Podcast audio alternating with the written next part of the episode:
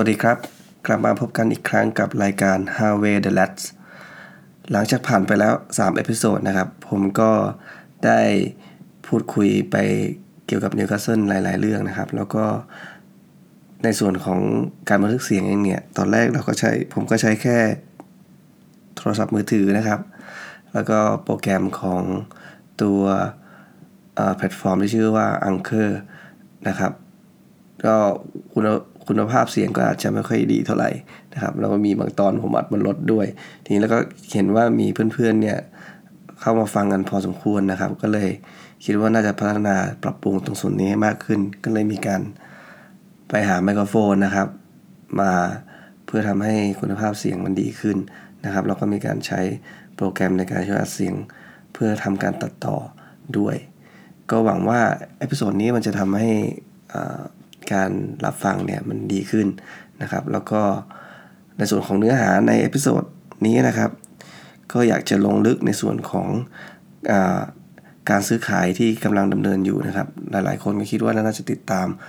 ข่าวสารเกี่ยวกับการซื้อขายนี่แบบวันต่อวันนะครับ แล้วก็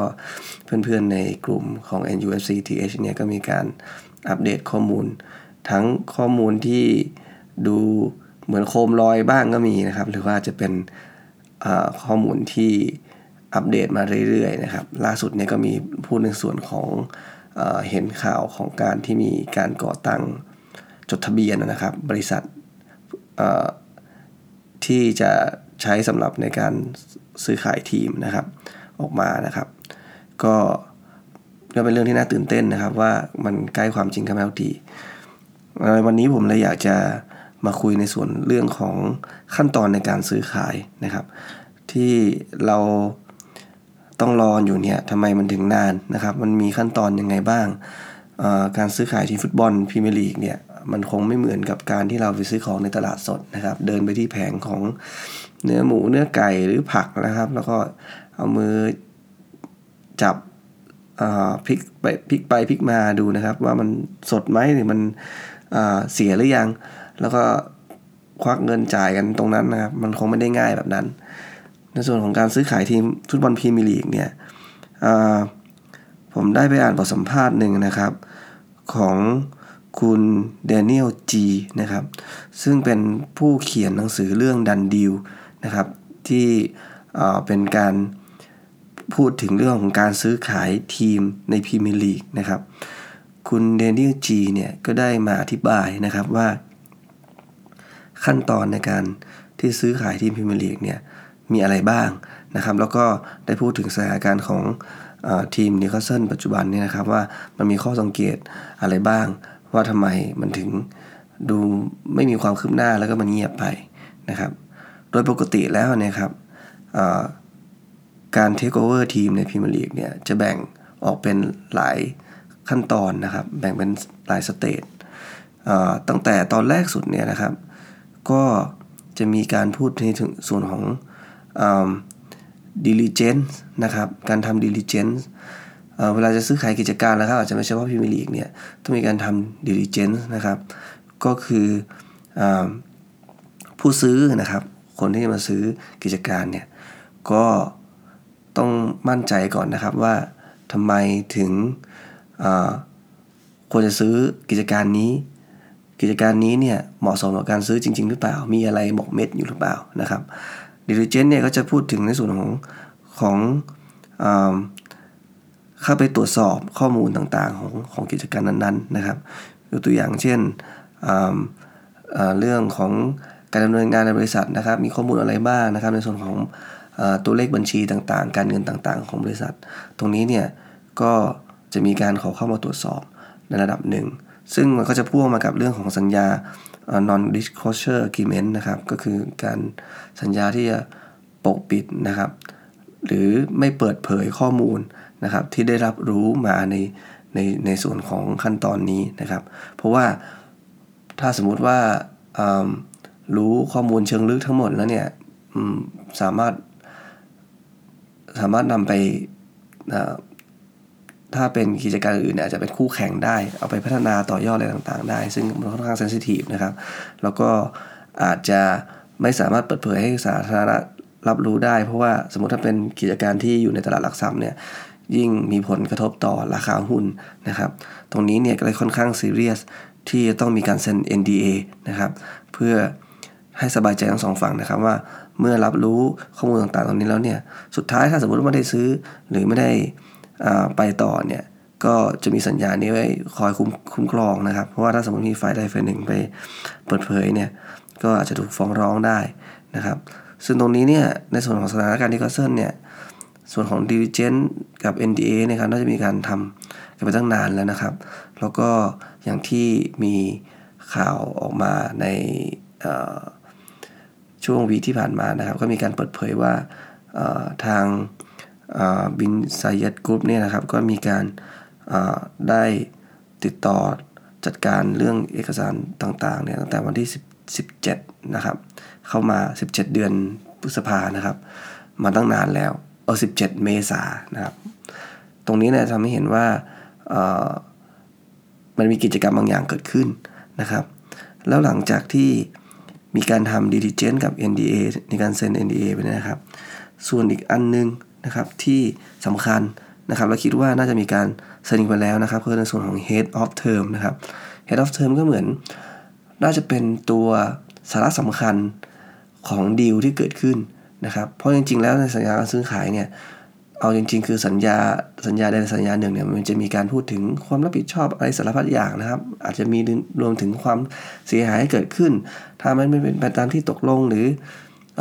ศาลอำนาจขอบเขตของ ใครจะมาเป็นคนตัดสิน เวลามีข้อพิพาทต่างๆนะครับ ซึ่งมันจะมีเหมือนข้อยิบย่อยต่างๆเยอะแยะนะครับ ซึ่งตรงนั้นอาจจะไม่ใช่สาระสำคัญเท่าไหร่ เพราะว่ามันเป็นเหมือนทุก ๆ สัญญาก็จะมีการพูดถึงส่วนตรงนั้น แต่สาระสำคัญที่พูดถึงตรงนี้นะครับก็คือในส่วนของอที่ยกตัวอย่างนะครับคือราคาซื้อขายนะครับ ซึ่งตรงนี้เนี่ยก็มันจะไม่มันก็จะไม่ได้เหมือนเดิม นะครับในสัญญาหลาย ๆ สัญญาในการทำสัญญาในแต่ละอย่างนะสัญญาเช่าซื้อสัญญาขายของสัญญาโอนสิทธิ์ต่างๆนี่ครับโดยส่วนของเทอมเนี่ยก็จะเปลี่ยนแปลงไปตามแต่ละเรื่องไป ซึ่งในส่วนของ head of term ของการซื้อขายทีมอันนี้นะครับน่าจะมีเรื่องของการระบุนะครับว่าผู้ซื้อผู้ขายเป็นใคร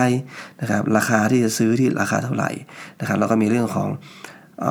การเจรจาต่อรองต่างๆหรือเปล่า หรือว่ารายละเอียดที่มันเฉพาะเจาะจงนะครับ เช่นสมมติตัวอย่างทีมเรามีเรื่องของอทางมาแอชลีย์อาจจะมีการบอกว่าทีมขอใช้สิทธิ์ในเรื่องของการโฆษณาอะไรต่อไปบลาบลาซึ่งผู้ซื้ออาจจะยินยอมหรือไม่ยินยอมก็ต้องมีการเจรจาไปนะครับ ซึ่งคาดว่าในส่วนของ Head of Term เนี่ยมีการทำกันไปเรียบร้อยแล้วนะครับ เหมือนกับตอนนั้นที่ ช่วงสิ้นเดือนพฤษภาเนี่ยมีการออกมาเปิดเผยว่ามีการทำข้อตกลงไปแล้ว ซึ่งตรงนี้เนี่ยน่าจะเป็นในส่วนนี้นะครับที่คิดว่าน่าจะจบแล้ว แต่ว่าเพียงแค่ head of term เนี่ยมันยังไม่เพียงพอนะครับเพราะมันยังไม่สิ้นสุดกระบวนการซื้อขายทั้งหมดนะครับมันจะมีในส่วนของที่สำคัญเนี่ยก็คือ sale purchase agreement นะครับหรือ SPA ซึ่งในส่วนของ SPA เนี่ยนะครับ คุณเดนเนียลจีเนี่ยก็ได้บอกว่า มันคือตัวสัญญาทั้งหมดนะครับ ที่จะทำให้การซื้อขายนะครับ โอนหุ้น จากผู้ขายนะมาหาผู้ซื้อเนี่ยสมบูรณ์แบบนะครับ อาจจะเรียกได้ว่าเป็นเหมือนอกองของเอกสารกองหนึ่งนะครับกองใหญ่มากได้เลย เพราะว่าอาจจะเป็นความหนาเนี่ยจะเป็นระดับร้อยหน้าขึ้นไปนะครับ ซึ่งตรงนี้มันก็จะระระบุดีเทลทุกอย่างนะครับรายละเอียดของสัญญา ไม่ใช่เฉพาะในส่วนของเทอมที่ เป็นส่วนสาระสำคัญที่บอกเมื่อกี้นะครับ ซึ่งมันก็ต้องกินเวลานะครับในการที่จะต้องมีทำการตรวจสอบต่างๆนะครับ แล้วก็เราต้องใช้เวลานะเพราะว่าฝ่ายกฎหมายฝ่ายบัญชีต่างๆ ก็ต้องมาต้องมาตรวจสอบกันนะครับ ก่อนที่จะมีการเซ็นการเซ็นสัญญาครั้งสุดท้ายต่อไปนะครับนอกเหนือจากนั้นเนี่ย พรีเมียร์ลีกเองนะครับ ก็เริ่มมีการใช้กฎตั้งแต่ปี 2009 นะครับ บอกว่าไม่ว่าทีมไหนก็ตามนะครับในพรีเมียร์ลีกที่จะทำการเทคโอเวอร์เนี่ยจะต้องแจ้งให้กับพรีเมียร์ลีกนะครับภายในก่อน 10 วันนะครับ ก่อนที่การเทคโอเวอร์จะเสร็จสมบูรณ์นะครับ ซึ่งตรงนี้เนี่ยในส่วนของทีมนิวคาสเซิลเนี่ย ยังไม่ได้มีการ confirm จากพรีเมียร์ลีกนะครับว่าได้รับเอกสาร หรือได้รับการแจ้งอะไรจากทางผู้ซื้อหรือผู้ขายนะครับของทีมเลยนะครับ ตรงนี้เนี่ยก็เห็นไม่ได้ว่าตัวของสัญญาของ SPA นะครับระดับ SPA เมื่อกี้ที่บอกเนี่ยน่าจะยังไม่ยังไม่เสร็จนะครับ ก็เลยทำให้ ยังไม่สามารถแจ้งทางพรีเมียร์ลีกได้นะครับ ซึ่งตรงนี้เนี่ยคิดว่าหลังจากมีการตั้งบริษัทเข้ามาเพื่อทำการรับโอนหุ้นนะครับ ในเรื่องของภาษีหรือการจัดการบัญชีต่างๆเนี่ยคิดว่าก็น่าจะใกล้แล้วนะครับ ในในเวลาใกล้นี้ก็น่าจะได้ได้ได้ได้มีการอัปเดตข่าวใหม่ ๆ ที่เป็นทางการออกมานะครับแล้วนอกเหนือจากเรื่องของการแจ้งให้ทราบให้พีเมียร์ลีกทราบเนี่ยนะครับ ทางพรีเมียร์ลีกเนี่ยก็ต้องมีการตรวจสอบนะครับในส่วนของเจ้าของนะครับหรือว่าระดับ director หรือผู้ดำเนินการต้องมีการทดสอบด้วยนะครับ เพราะว่าพรีเมียร์ลีกเนี่ยก็อยากรู้นะครับว่าทีมเนี่ยสามารถที่จะอยู่รอดต่อไปดำเนินกิจการต่อไปด้วยเจ้าของใหม่ได้จริง ๆ หรือเปล่านะครับ การ test เนี่ยก็จะมีการทดสอบในในหลายด้านนะครับ เช่นเรื่องของความพร้อมของเงินทุนนะครับ สามารถดำเนินกิจการไปได้อย่างน้อย 1 ปีหรือเปล่า ไม่ใช่มีเงินซื้อทีมแล้วสุดท้ายไม่มีเงินที่จะมาให้ทีมดำเนินกิจการต่อนะครับ เพราะว่าทางพรีเมียร์ลีกก็ต้องคอยปกป้องอไม่ให้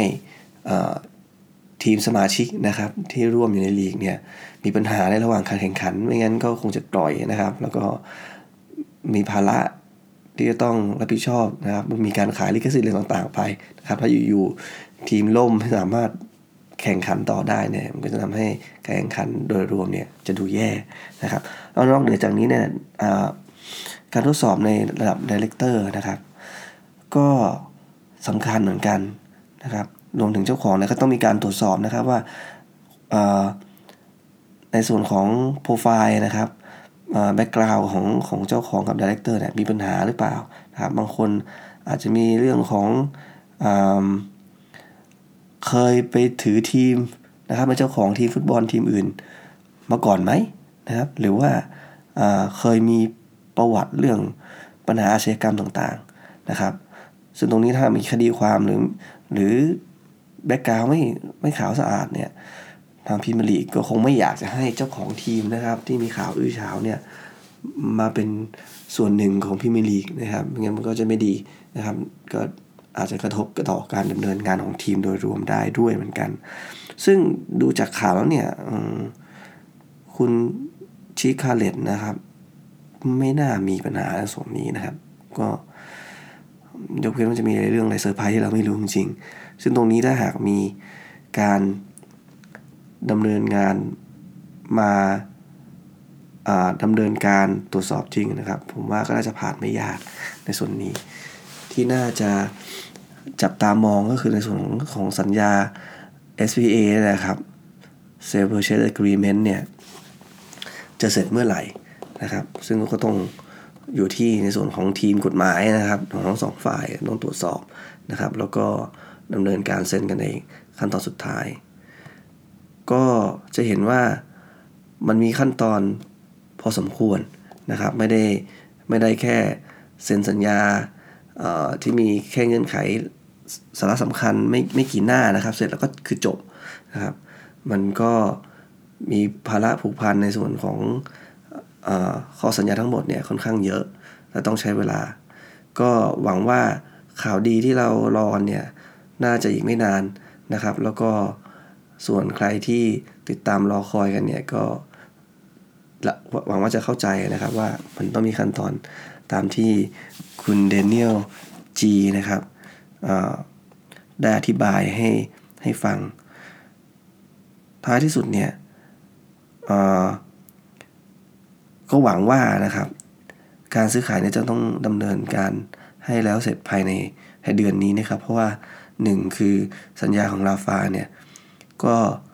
จะหมดลงแล้วนะครับ แล้วก็มันค่อนข้างคาราคาซังนะครับ ว่าไม่รู้จะทำยังไงต่อ มันไม่ใช่แค่ตัวลาฟาเอง มันมีนักเตะอีกหลายๆคนนะครับ ที่ต้อง ตัดสินชะตากรรมชีวิตตัวเองนะครับ ล่าสุดก็เหมือนลอนดอน ก็ยังมีใจให้ทีมเรานะครับ ก็ยังพยายามจะรอแล้วก็หวังว่าจะได้เซ็นสัญญากับเราอย่างเป็นทางการนะครับ ทั้งทั้งที่มีข่าวทีมวูฟเหมือนกัน หรือนักเตะที่อยากจะมีทีมอื่นมาสนใจนะครับ ก็ไม่รู้เหมือนกันว่าจะต่อสัญญาดี หรือจะยังไงดีนะครับ เหมือนอย่างเคสของเปเรสนะครับ หรือว่ากองกลางเราอย่างตัวของเฮเดนอย่างเงี้ยนะครับ จริงๆเฮเดนนี่ก็คือจะไปอยู่แล้ว แต่ว่าก็ไม่รู้ว่าจะขายราคาที่เท่าไหร่หรือว่าจะอยู่ต่อดีนะครับ ไม่แน่เหมือนกันว่า พอเห็นเจ้าของใหม่มีเงินถุงเงินถังเนี่ย อาจจะยังลองเปลี่ยนใจมาลองดูว่าแบบเออดูทีมนี้ต่ออาจจะรุ่งก็ได้นะครับ รวมถึงกองกลางดาวรุ่งนะครับ อย่างลองสตาร์เนี่ยครับ ก็จะขายดีหรือยังไงดีนะครับรวมถึงลาฟาเองเนี่ยผมมองว่าบางทีก็อาจจะอยากจะดึงเชงกันนะครับว่า ถ้าสมมติว่าต่อสัญญาถ้าต่อก่อนโดยที่เจ้าของใหม่ยังไม่ได้มาคุยกันก็อาจจะไม่อยากไม่อยากต่อนานข่าวล่าสุดก็มีว่าอยากจะต่อแค่ปี 2 ปีนะครับ เพราะว่าในส่วนของอการเจรจาเนี่ยมันไม่ได้มีเจ้าของใหม่มาเกี่ยวข้องเนี่ยก็อาจจะ มีผลที่มันเปลี่ยนแปลงไปนะครับ ก็เพย์เซฟว่าอาจจะตรงนี้ต่อเนี่ยหนึ่งถึงสปีจริง ๆ ก็คือให้มันดูไม่น่าเกลียดนะครับ แต่ว่าหลังจากที่เจ้าของใหม่เข้ามาเนี่ยคิดว่าลาฟาเองอาจจะอาจจะขอเจรจาใหม่ก็ได้นะครับ เพื่อดูแนวโน้มว่าจะทำยังไงกันต่อ ซึ่งถ้าเจรจารอบใหม่แล้วไม่เป็นที่น่าพอใจก็1-2ปีก็โอเคที่ทำให้ลาฟาจะได้ รู้สึกมั่นคงนะครับ ว่าสามารถที่จะทำทำงานได้ระยะหนึ่ง แล้วก็สามารถที่จะยกย้ายไปที่อื่นได้อย่างสบายใจนะครับ ไม่ได้โดนไล่ออกหรือมีปัญหากันระหว่างทางนะครับซึ่งตรงนี้เนี่ยคิดว่า ก็อยากจะให้มันจบให้เร็วที่สุดนะครับ ไม่งั้นก็จะมีปัญหาที่คาราคาซังกันอยู่อย่างนี้ไปเรื่อย ๆ ก็ในส่วนตรงนี้เนี่ยคิดว่า เดี๋ยวถ้ามันมีการข่าวความคืบหน้าอะไรนะครับ ผมก็น่าจะมีความชัดเจนในเรื่องของต่างๆมากขึ้นนะครับ แล้วผมก็จะมาอัปเดตกันให้เพื่อนๆ ฟังอีกครั้งหนึ่งนะครับว่ามันจะมีอะไรเกิดขึ้นนะครับ แล้วก็นอกเหนือจากนั้นเนี่ย จาก episode ที่แล้วนะครับที่เราพูดถึงวีรกรรมของไมค์แอชลีย์เนี่ยก็เห็น ข่าวสารบางอย่างเหมือนกันที่เป็นแนวโน้มที่ดีนะครับ เช่น ไม่รู้ว่าจริงหรือเปล่าไม่รู้เกี่ยวกับการซื้อขายทีมหรือเปล่า แต่ว่าถ้าใช่เนี่ยก็ดี เช่น การนำในส่วนของป้ายของ Sport Direct นะครับ ที่ติดอยู่ในเซนเจมส์พาร์คของเราออกไปนะครับก็เป็นสัญญาณที่ดีนะครับว่าก็จะได้ไม่ต้องเห็นกันต่อไปนะครับ แล้วก็ในส่วนของการจัดการ บริษัทย่อยต่างๆนะครับที่เกี่ยวข้องกับการดำเนินกิจการของนิโคเซนนะครับก็ดูเหมือนจะมีการปรับปรุงเปลี่ยนแปลงหลายๆอย่างนะครับก็ดูมีแนวโน้มว่า คิดว่าในส่วนของเทอมที่มันการดีวันเนี้ยน่าจะมีการลง detail กันแล้วคงไม่ใช่แค่การซื้อขายเฉยๆ เพราะว่าไมค์แอชลีย์เนี่ยได้นำกิจการของตัวเองหลาย ๆ อย่างมาฝังไว้ในสโมสรเนี่ยเยอะพอสมควรนะครับคงต้องมีการลง detail พอสมควรเหมือนกันว่า ถ้าซื้อไปแล้วเนี่ย อันนู้นอันนี้อันนั้นที่คุณเคยทำกันไว้เนี่ยเขาต้องเอาออกไปด้วยนะครับว่าต้องอให้มัน clean จริงๆนะครับ ซึ่งก็ต้องค่อนข้าง save ตัวเองนะครับไม่งั้นจะกลายเป็นว่ามันเหมือนสัญญาถูกเอาเปรียบ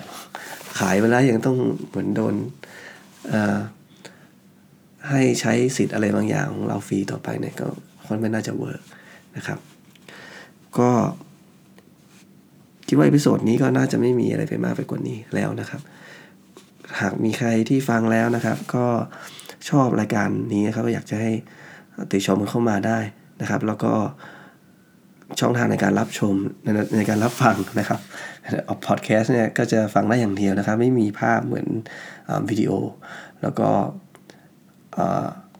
เราสามารถรับฟังได้ในหลายช่องทางนะครับ ทั้งในแพลตฟอร์มของ Anchor เองนะครับที่เป็นแพลตฟอร์มหลักในการอัปโหลดขึ้นไปนะครับ หรือว่าเป็น Spotify นะครับ แล้วก็ล่าสุดเนี่ยแอปของ Apple Podcast เนี่ยก็เพิ่งได้รับการอนุมัตินะครับ ใครที่รับฟังทางช่องทางเหล่านี้สามารถ subscribe หรือ follow ไว้ได้นะครับ เวลาที่ผมอัปโหลดขึ้นไปเนี่ยมันก็จะแจ้งเตือนนะครับ เราสามารถที่จะรับชมรับฟังสิครับติดรับชมหลายรอบสามารถรับฟังได้ต่อเนื่องเลยนะครับ ไม่ต้องรอผมไปpost link ในกลุ่ม ได้อีกต่อไปนะครับ ซึ่งตรงนี้เนี่ยก็เพื่ออำนวยความสะดวกมากขึ้นนะครับ ก็ยังไงหวังว่าหลังจากที่มีไมโครโฟนเข้ามาช่วยเนี่ยคุณภาพของเสียงจะดีขึ้นนะครับ แล้วก็ทุกคนจะรับฟังได้อย่างรื่นหูขึ้นนะครับยังไง episode นี้ผมต้องขอลาไปก่อนนะครับ ขอบคุณทุกคนที่รับฟังมาจนถึงนาทีนี้นะครับ สวัสดีครับ